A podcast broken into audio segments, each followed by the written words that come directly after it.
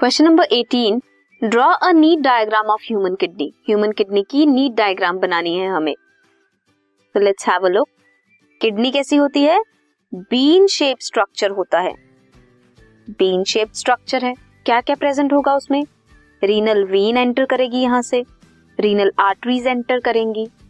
And ये structure form होगा, इसे क्या कहेंगे? This is renal pelvis